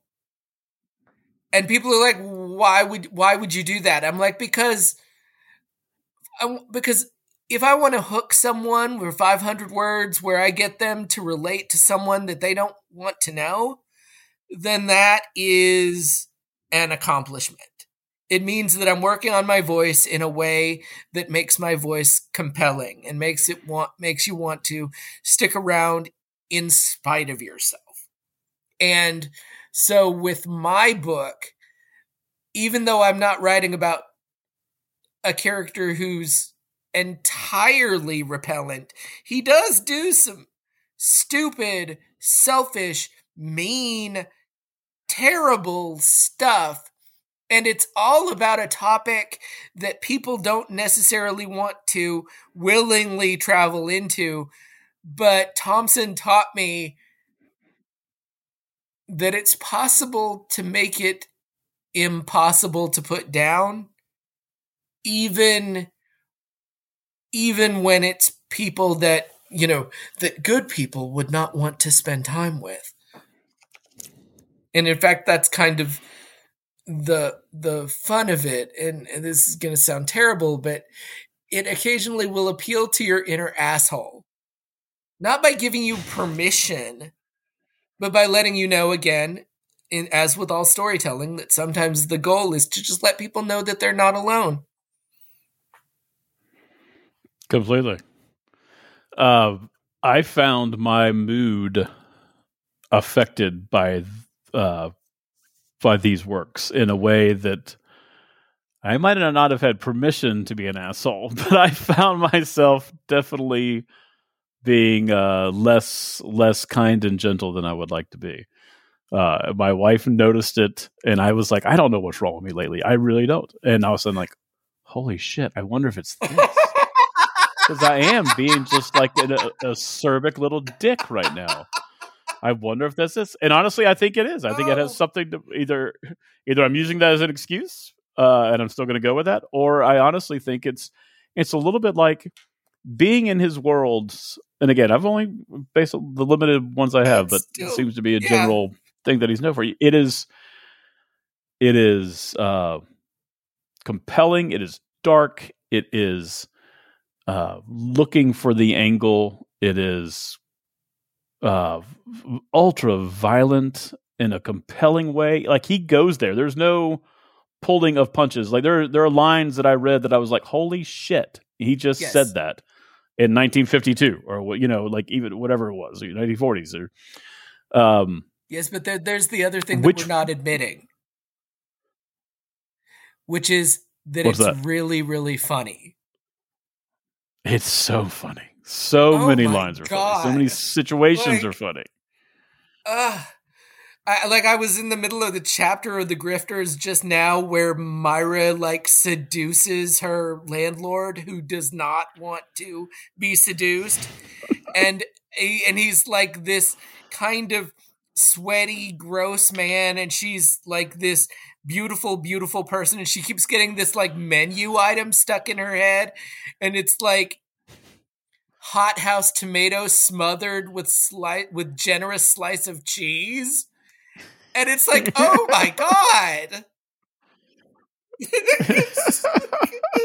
yep. I love I loved uh, him describing him like looking at the dresser and like trying not to look at her legs, but yes. looking like just but can't have it just more and just gradually he's right. oh no, yeah, you're in, buddy. You're in. It's it's over. And, you can't you're not gonna win like, this. Like even like the thing is is that it, like in population 1280 and the killer inside me, like it's it's a sheriff who is completely depraved, who has lived in a town forever, who is plotting like 14 people against each other all so that he can win. And and then in like in killer inside me in population 1280 you think that at some point someone's going to draw an ethical line and not be completely evil. But but but good lord. Good lord the things that oh killer inside me i mean it's that's in the title, but the stuff he does to that woman. Oh my god. And yet yeah. and yet it's uh, not asking us to to it's not asking us to condone him. It's asking us to try and understand a sick mind. Yeah, he's one of the first uh, sociopaths. Uh, you know that I think we've we see like in American literature, mm. uh, as according to all the oh, critics really? I read. Yeah, and it talks about the sheriff in population is it twelve eighty also, which is great by yeah, the way. Almost basically being the same, a lot of being the same character. So I, have, I haven't read 1280, but it, it, sounds like a little bit distinctive difference plot wise in that in 1280 he's he's pitting people against each yes. other. Well, there's a little bit of that in Killer Inside Me as well, because doesn't he like use fights that other people are having and squabbles that other people are having in order to be able to kill someone and pin it on someone else so that they could never say anything and then kill that person so that that person's there. Yeah, there's an aspect. It's like the fuck is happening? Like, is it, are they going to kill everybody? And the answer, I don't want to stop anyone from reading. Gotta try. Like, yeah. The um I loved the description in Killer Inside Me of uh, sickness. I love that it is brought about by this woman. I love that it is then explained yes. in a way that is not heavy handed. It is not uh, like, hey, here's this exposition. It is just well done. We get to see his psychological trauma Uh, again, nobody's asking anyone to condone anything. Right. It doesn't but like you kind of understand where he's it coming doesn't from. Excuse it, and it doesn't. It doesn't forgive it, and it doesn't try to redeem him, but it lets you know that the world creates people like this by doing this and it's not simple cause and effect either. It's like and and so take lolita. Have you read lolita? Not a long time right. but i have. Lolita is not a guidebook in any way. And yet, some people are like, how could you read something like that it, when it's about what it's about? And it isn't. And Roger Ebert always says that it's not what a movie is about, it's how it's about it. So, oh, that's a great so line. if so the thing to remember in regard to Lolita is that there's a framing device wherein a psychologist is explaining that he's found this manuscript that is like that will give insight into the mind of a perverse sick bastard. And that framing device is key because Otherwise, it would seem to elevate this person objectively as a hero, whereas subjectively in their mind, they are able to excuse what they do, or they're able to say, "Oh, everybody does this, so I can do it too," like, or or or that there's some illness that we all have, like, and and then it also gets that moment where if someone gives themselves permission in a in a particularly heated situation that they are capable of something truly terrible. And then in my book, someone's in a heated argument and thinks that they've done something truly terrible. And and I'm going to ask you as a reader, like did you see hints of the books that you read later, the Thompson books. Did you see what, I, like, where some of it, like, because I don't want to say that Completely. it's in the voice, but like, it's kind of in the voice and it's a little in the design. Although my character is not monstrous, there is a character who is monstrous, but, and I do even give him kind of an explanation, but yeah, uh, which uh, uh, that in, in that is one of the ways that I notice similarities. Uh, is that there was there was never just a um, a blanket evil without something behind yes. it. You know, you get a you get a little bit again, not a justification, because, not because in, there's still choice for these characters in spite of their circumstances, just as there's choice for all of us in spite of or because of our circumstances. I meant to ask this in the last section because uh, Jim Thompson does this so effectively uh, uh, with the killer inside me, certainly, and I believe the grifters also. Yeah, the grifters also. I think are both first person. Had you did you play with first person at all in Impacted or no? Um,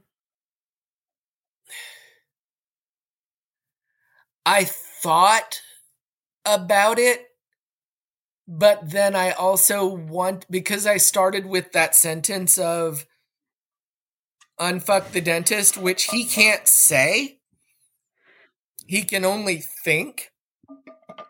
I knew that there had to be something outside of the situation watching it so that made it all not first person. And then first person can be really, really, really difficult when you need the character. Well, when you need the audience to know something that the character doesn't know yet. So you'll notice in Impacted yeah. that there is a moment because I realized that like the same thing with like that seasons of 24 on TV. Like there are going to be moments where you're going to have to either knock someone out to have them go to sleep so that other stuff can happen and you're not trapped in this one voice forever or this one head forever.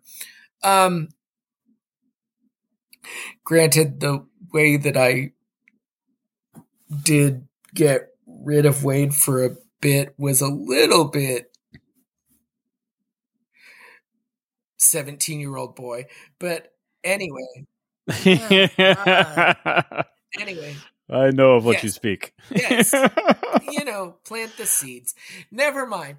Uh, hey, uh, speaking of uh, of point of view, though, I just r- r- realized also there is a chapter at the end, towards the end of um, The Killer Inside Me, that goes to second person.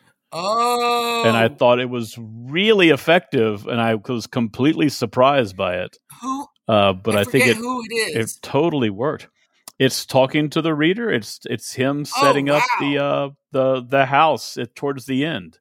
I haven't read. Uh, maybe the last second to last chapter and it just kind of it just kind of works it's kind of cool especially because he is so losing it um it was i it was it was surprising and i but i just loved it and that's the thing is this is like a pulp yes. novel but like it is artistic as hell it is literary it is interesting he's trying yeah, things it is experimental uh, sick and delicious it's like just is. I'm so glad that you liked it, and yet I still feel like I deserve. Uh, sorry. I'm so glad that you liked it, and yet I still feel like I should send your wife a card. But.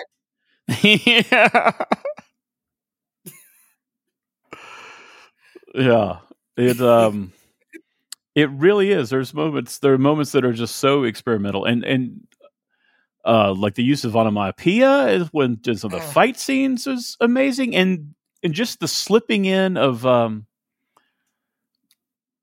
of information, and uh, some of it was on on audiobook. Yeah. I was just so impressed with interrupting a standard prose description sentence with then either an onomatopoeia or an action that was so strong like right back to back yes. with no transition, just like we do in real life, just how we think and act.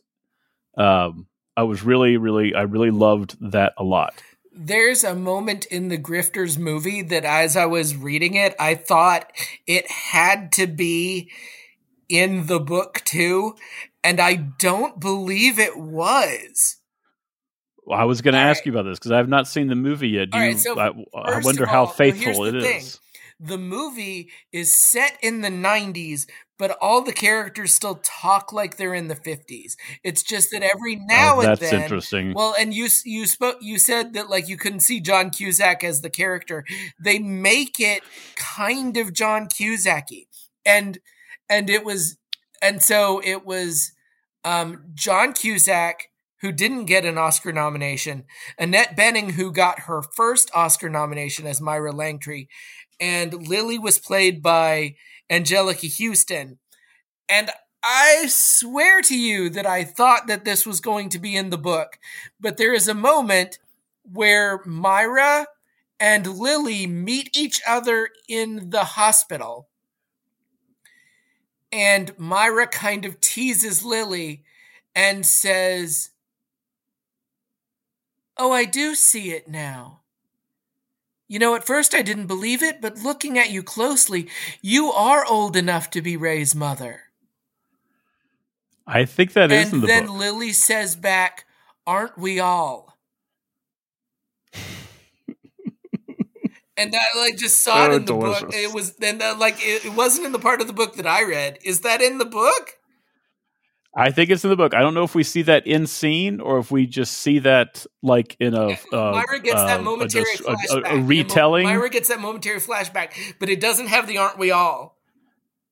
The "Aren't we?" Like yeah, I don't remember that oh specifically. Gosh. And then but and then someone so. asked me on a panel once, like, "What is your favorite murder weapon of all time?" And I'm like, "Oh, it's in the Grifters," and they're like. What's the murder weapon? And I'm like, a glass of water. and they're like, I'm like a glass of water in a briefcase, and they're like, how does a glass of water kill somebody? I was really wondering if the movie would have that Oh. same same Oh, it goes there. I love that. God. Re- respect. It was just well because you have to have that. Like at the same time, it's like, oh my god, and like that's like so. Mine, I my book. Not that I am Jim Thompson. I am not Jim Thompson. But my book has the absurd murder weapon. that I was just like, wait, what is something ridiculous you could use to kill somebody? Or like, what is something that is twisted and delicious that you could use to like kind of kill somebody? And at one point I was trying to create this death scene in the book. And Vicky's mother was a nurse. And so I asked her, I'm like, well, wait, hold on. If, if, if, if they ever had to kill somebody in a hospital, like, and it was untraceable, not that you would ever do this, ma'am, but, but what would you do? And so we thought she would be like, you know, air bubble in, in an IV or something or something like that. The thing that Vicky's mother said and the way in which it was so she's like, well, it's what it's what I ended up using in the book and then as I'm writing it I realized that there's this ironic twist in it that that like that like aspects of dentistry and aspects of this murder weapon have this absurd sort of simpatico thing. I'm not giving it away. You know what it is. But like we were like holy crap this is amazing and we were also then incredibly scared of vicky's mother Very wary from now on. Um, let's talk a little bit about the side characters, supporting characters in The Killer Inside Me and The Oh, Grifters, sure, sure, sure. and impacted as well because I think that is one of the joys of your novel is these very distinctive, interesting, um, I would say extreme, and they and they are extremely different from each other, but all grounded and all believable. And that's these novels had that as well, Yes. and they add so much richness and depth to the journey that um. I, I, would, I was imagining that had to be something you were you were conscious of and, and working towards. I, in regard to my own characters, you just try to give everyone their own voice and their own quirkiness. Um, in regard to my book, um, with Trevor, the the delivery man, um, sorry. yeah, dopey. All right.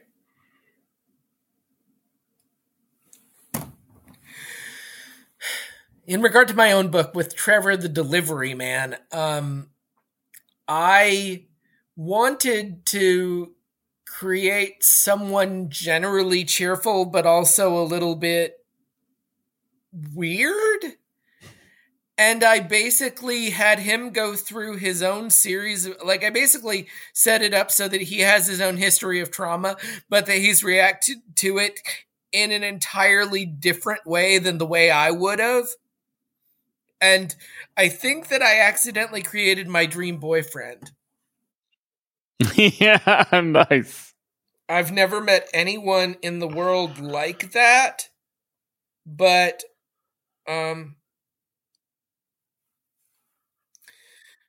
But he does not come across as manic pixie boyfriend. not necessarily because like there's an impulsiveness to him. Plus he also needed to seem a little bit suspicious. And like so occasionally if you've ever had a crush that that you get a little too obsessed with right at the beginning uh and it leads you to do some like thoroughly silly or stupid things. Even if you mean well like that's that's what he ends up doing. And um and then Celeste is my kind of detective character. She's like this one who knows what's going on, but then she also is a little bit complicit and a little bit mm, villainous yeah. and then tries to redeem herself. But then you have to try and figure out a way to explain why someone would be self-involved and then realize to an extent that that isn't the direction they want to go in. And in the Thompson novels, the primary character is always the most self involved, but he's not the only one. And then the idiots are still trying to get away with something. And then the ones who are supposed to be dark and bitter still trust someone a little too much. yeah, I I love in the grifters, and I'm trying to think if there's a parallel scene with the killer inside me. How although you have again these incredibly strong protagonist anti-heroes and we're following their journey almost the entire time we also get chapters and scenes where they're not involved at all and it I thought it was an interesting choice, and I'm not sure that because is, is you know the the the stories certainly in the grifters there's not it's not um it's not really an ensemble piece, but there are these really strong characters that get their own scenes. They yes. may not get they get like one. You give them one good, strong, incredible scene or scenes, but they don't get like five, like in an ensemble piece kind of would. Uh, but it adds so much uh, layering and so much point of view, and then their actions later make so much more sense, and you buy it, even though how they're so extreme. In a screenplay, um, like if if if you like Robert Altman movies where there are twenty five characters, and essentially you're following a, for a little while one of them, if only for a little bit. Um, you get you get an outside perspective on your main characters who don't know not to trust them and can also provide physical descriptions of them that they wouldn't know themselves. And it gives you an outside observer and occasionally it gives you like the point of view of a chump. And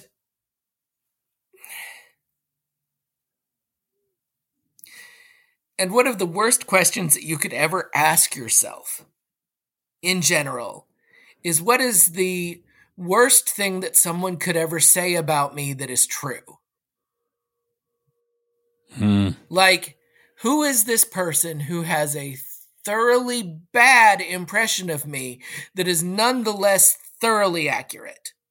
And even though that is not who I am in my heart and in my soul, their perspective is not necessarily untrue. And if you're willing to ask yourself that, then it kind of opens up doors. I mean, again, that's another aspect of empathy, but it's also an aspect of writing where you're like, when was I a dick? Is there anything that I could say that would explain it? And would the person be willing to listen to me? What are ways in which I've failed someone else? Um, and like, and is it a good story? Even if, even if it, it, even if I don't look great in it, or even if it tells something that I don't want known. Like, so like I, the one of the chapters I just finished in the Grifters was the the Carol in the cafeteria. Uh, Carol's the nurse who's mostly sweet and and she's not really in the movie very much at all. I don't think she's in the movie at all. But like, uh, I was wondering about that. so she might be in one scene or so, but like you feel like sometimes that he just puts it in there because there has to be one nice person. There has to be one person who's not in on it. And and then also the fact that different people carry different information. Like because even carol carries a bit of information that is important like to the point that I'm at, like Lily hires her and Lily doesn't want Roy to know like that she's a mark essentially and that everything that he thinks he's choosing is actually chosen for him and designed. Um it's like setting up 18 dominoes at once all to go in one specific design it's nice. And then you create a character like my character Celeste where she seems like she's one thing and then she seems like she's another. And then you try to create a chapter that will explain why she is the way she is. And in mine, I end up mentioning like old reruns of Cagney and Lacey. And and it worked for people. It worked. It worked. Uh, I loved uh, our kind of little good-hearted character of Sheriff Bob in The Killer Inside Me, and I, I, I felt for him so much in his uh, disillusionment. We don't really get to see directly, as he doesn't talk about it necessarily, but you feel it. It's in his actions. It's there are scenes when um, the protagonist just does these horrible things, and I found myself like, oh, don't don't let Sheriff Bob find out. You know, I don't want him to know what a terrible person oh, that right. is. You know, he Sheriff is. He, I was who... so worried about that. I, you know, I just you get, don't want someone. I was worried about his reputation. You don't What's want that? someone's good good nature to be shattered. Yeah, yeah. And, and, it was such a weird emotion to feel, but I was like totally, totally like, God damn it, don't do this! Like, don't do that to him. Oh, oh, and yet Thompson, Thompson either is more than willing to, but look at how he's playing the audience too when he when he does that. He knows that there he knows how you're going to feel. And he uses it to keep you hooked and then uses it against you to an extent. Mm Mhm. And and what does it tell us about the world that he that Thompson was in? And what does it tell us about the good guy, decent characters who who survive or want to survive, but are not entirely intact at the end. Like what is what do we do in a world full of monsters? We try not to be, but we can't be unaware of the monsters. We can't pretend right. that they don't exist because that means that we'll be unsafe. And nor can we pretend that our society is is set up as just, nor can we pretend that the power dynamics are equitable, that the that the that the good people have the power. I love how just forthright he is about you know running a town and people just dealing with it as best they can and it's a fact of life and uh, again, is it doesn't feel um, it doesn't feel dated at all. Yes. it feels way too uh, prevalent and way too what we're going through and, and dealing with now. Yeah. Uh, They're assholes, and sometimes the assholes win. And sometimes people believe that everyone acts that way, and other times people need to think that so that they can get away with being assholes themselves. Yeah. And it creates yeah, yeah, a giant rooting interest and an entire cult of people who gather behind the asshole to do what he wants done. Yeah. I also really enjoyed the um, the self awareness of the protagonist, but also the self delusion or what seems like self awareness at certain points, and then you you're later you're realizing that and again, you don't know whether to believe this not, or his new analysis, right. whether it's correct or not either. But you get to see how positive he is of one thing. I'm thinking of, you know, in the uh, the, the devil, killer inside me, the killer inside me. Uh, I'm thinking of of him worrying about the women turning on him, uh, and how logically it would make sense. Like, okay, I can't leave her alone; she can't live because she knows too yeah. much, and she would do this. And they're supported in the scenes. You see scenes where you're like, well, shit, I don't know that you can trust her. You do have to kill her. And then later you hear him go like, well, know, maybe I, you know, maybe I, I really misread didn't. that. Yeah. Like just yeah, like oh sorry, she's dead. Like just like, and the and the sense, the sense that this motherfucker believes that he's more entitled to anything than any of the people that he's killing. Pardon my language. Uh, dope. I like I like that language. Oh, um, oh, then you must have I really it, loved Jim Thompson. yeah, exactly. I also loved at the end of the Killer Inside Me where he is. It's a it's poetic as hell. Uh, is like you know it's almost like a uh, a diatribe for for the people who have been wronged, and he includes like the people he's killed and then he just includes himself also. Oh. Like people like us. Uh, you know? He's like, and it's great if you don't know I who's saying it. oh my God. Yes. You're like, like it's like this one's for those of us who have been trampled and blah blah blah or whatever whatever it is, and you're like, yeah, you were the one yeah, trampling. He's, he's, not checking under his own. But isolated like, is so yeah. it's so great. Um, I wrote a story once about it was called La Petite Mort, and it was set in the 80s in Gwinnett County at a beauty pageant at the at the fairground and I created a character who is the worst person I have ever created in my life. And I tried to make him sympathetic pathetic in a way.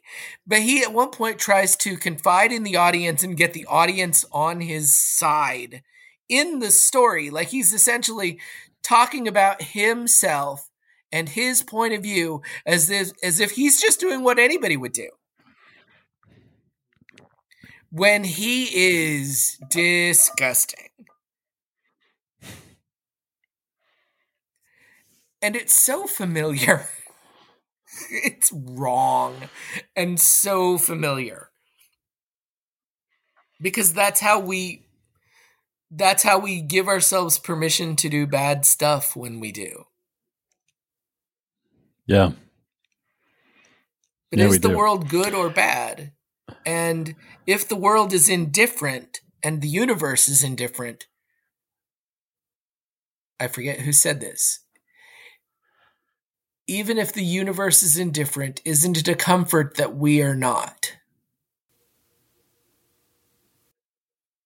I like that. I think that that actually might be Roger Ebert again. I think that I just quote movie reviews all the time. Clearly an influence. Yes. And somebody I'm a fan of. Yes. Uh, so I started obviously with uh, the Grifters and uh, the Killer Inside Me and the Getaway, but Uh, and I feel like if I was going to recommend where somebody starts, I would probably say the Grifters. Uh, what would what would you tell somebody I, who who is who is intrigued and wants to dive in? I realize I recommended it to you, and um, uh, that I recommended Thompson to you, and that I didn't necessarily give you a starting point. Um, population twelve eighty is glorious. And yet it is so similar to the killer inside me at this point that sometimes I can't tell the difference between the two. In the forward to population uh, 1280, it uh, so they they talks about that like this is the, his greatest character. Yes, he loves his character so much he wrote him twice. you know, and and as the killer inside yes, me as well. It's essentially a sociopathic police officer who is in charge of everything in a small town. And and seems heroic to everyone in the outside world who turned a blind eye to all of the awful stuff that he does. And and I would give the edge to Population 1280 and I think they might be making it into a movie now. Hmm. But I did not refresh my memory for the for the sake of this podcast and I was trying to look up what the difference was because I don't want to talk about one book and mean the other. Right. One of the things I liked about The Killer Inside Me is one of the uh, I forgot the guy's name. It's a great name. Something Ford, right? Yes. Lou Ford. Uh, one of the things that is great about him and his shtick, and that he's worked being in this town forever, that he's essentially trapped in psychologically, is that he is the he's the guy with the cliches. He's just the kind of the not too bright guy who's nice, not too nice, but he will sit in uh, one of the first scenes he talks about torturing the person he's talking to torturing them with his banality, with his bullshit cliches, with his like "How's the weather going?" kind of speeches. And you could see the other guy trying to get out of the conversation. It reminded me of like the energy vampire in What We Do in the Shadows. And and he says like he goes, "Man, that was fun." Almost as fun as like attacking them the other way or something. This is in the beginning, so it's just like a hints of like the violence to come, but that he is getting as much almost as much pleasure out of that attack, which is this attack of, hey, hey there, you know, busy day oh, in the office, you know, that kind yes. of shit. When he's just versus the people. thing. And the prose does that a little oh. bit too. I I could not. Uh, obviously, that was in, intentional with some of it. You know, like I was creating that mood and atmosphere with us, the uh, the reader, until until he breaks it, and he when he breaks it is breaks it hard. Yes. to be and dramatically right, and wonderfully. To be charming enough and compelling enough to get the reader on your side and then screw the reader over to let them know what they actually like what they've actually signed on for. Exactly. Well, Benji, you've been incredibly generous with your time. I think we should wrap it up here. Uh, oh, you don't have any Thank you questions? for being I might have more, but maybe we'll do a round two. We're two hours and 25 minutes into it. So thank you so much for for doing this. And uh, thank you for being a part of my origin story with jim thompson. I will always think of you anytime i see him. And i'm excited you about that. read more. It's really really something. I'm going to. I'm going to give my little uh little soul and heart a little little rest a little cleansing bath of something very uh popcorny before uh, or very very uh bubblegum uh, to recover, but uh, I will dive back in very, very Excellent. soon. Uh, in fact, I'll probably I'm going to finish the getaway tonight. You know, I just got to I got to get that and see and see and how I that will finish the grifters, and I'm going to text you. Outstanding! I love it. Uh, any? Uh, will you let people know where they can find you, where they want to know about your writings and your plays and um, things like that? Where Where's your hub so on the web? At this point, I would say that the best thing to do is to read artsatl.org uh, to find my reviews. Um, or you could go to the AJC. Um, I do have a website, benjicarr.com, where you can get my book, um, or you can buy locally um, at Eagle Eye Books, or um, or you can go to one of the big box stores and uh, order it online. Uh, at this point, it's fairly cheap, but um, yes, those are all of the places. Outstanding.